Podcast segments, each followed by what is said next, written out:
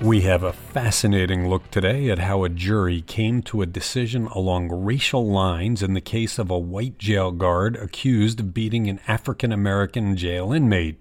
A promise by Cuyahoga County to make sure lawyers can talk to their clients in the jail, and a proposal to force teens to wait a bit longer to get their driver licenses. This is the Wake Up from Cleveland.com for Wednesday, October 30th. I'm Chris Quinn. A Cuyahoga County jury voted along racial lines when it acquitted a white jail officer of beating an African American inmate. For a story publishing this morning on Cleveland.com, jury foreperson Pam Turner told reporter Adam Ferrise that 11 white jurors voted for a not guilty verdict against Cuyahoga County Jail Officer John Wilson. The lone black juror held out for a guilty verdict after nearly three full days of deliberation. But Turner said she did not believe race played a factor in the jury's decision. The jury deadlocked on the most serious charges against Wilson a second degree felony count of felonious assault and a first degree misdemeanor charge of interfering with civil rights. The Ohio Attorney General's office says it will seek another trial for those charges. Prosecutors argued at trial that Wilson, on February 8th of last year, slammed inmate Joshua Castleberry to the ground. Castleberry's teeth were knocked out and one lodged in his nasal cavity, according to the case prosecutors made.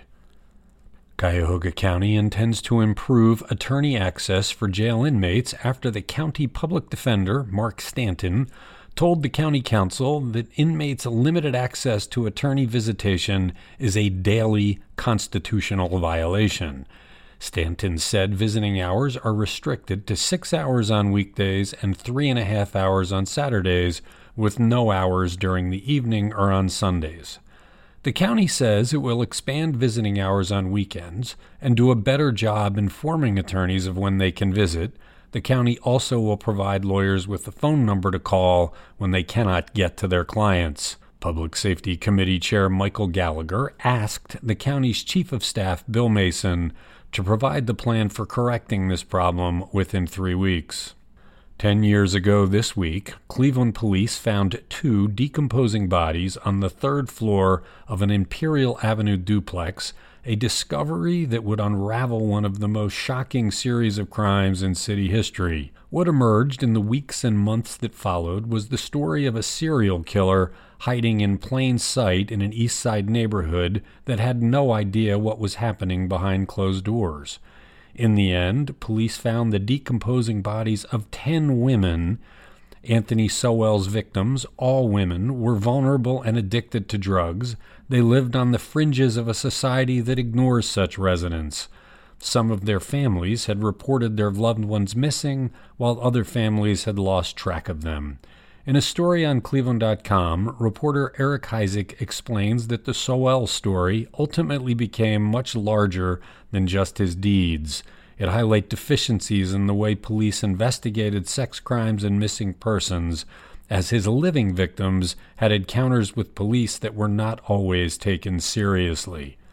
Cleveland has paid out more than $1.3 million to victims and their families to settle lawsuits over how detectives handled accusations against Sowell before his arrest.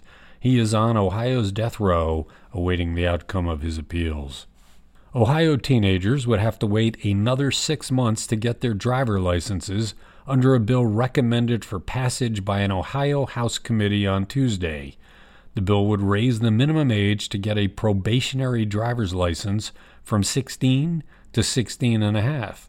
It would maintain the current eligibility age of 15 and a half for a learner's permit, but teens would have to hold that permit for a year before getting a license.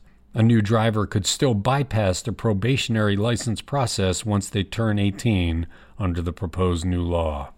The three day Cleveland Rising Summit kicked off Tuesday by asking hundreds of participants to dream up what they'd like to see in Cleveland by 2030. The list of ideas were varied, including a cleaner Lake Erie, high speed transportation to regional cities, and more affordable and accessible health care but several themes arose repeatedly They were education, workforce training, public transportation, and economic inclusion. While Monday was a day for dreaming, participants today have a bigger challenge. They will begin talking about specific goals for solving Cleveland's problems by the year 2030. Few would argue the Beatles' role as the most influential band of all time, but what other bands have made a lasting impact in the years since? In his latest exploration, Cleveland.com's Troy Smith identifies the 100 most important bands to come along since the Beatles. Number 5 is The Who. Number 4 is Led Zeppelin. Number 3, The Rolling Stones. Number 2, The Velvet Underground. If you want to know who tops the list, you'll have to read Troy's take. You can find it at tinyurl.com slash Troy Top 100. It's hard to believe that 10 years have passed since the Sowell story broke. Cleveland has had some truly horrific stories over the past decade Sowell, Ariel Castro's imprisoning of three women, and perhaps the worst day in city history five years ago when police shot and killed 12 year old Tamir Rice. That's why Cleveland Rising is so important. It's a gathering that is about finding solutions and overcoming despair. Come back tomorrow for the latest edition of The Wake Up for an update of where Cleveland Rising is taking us.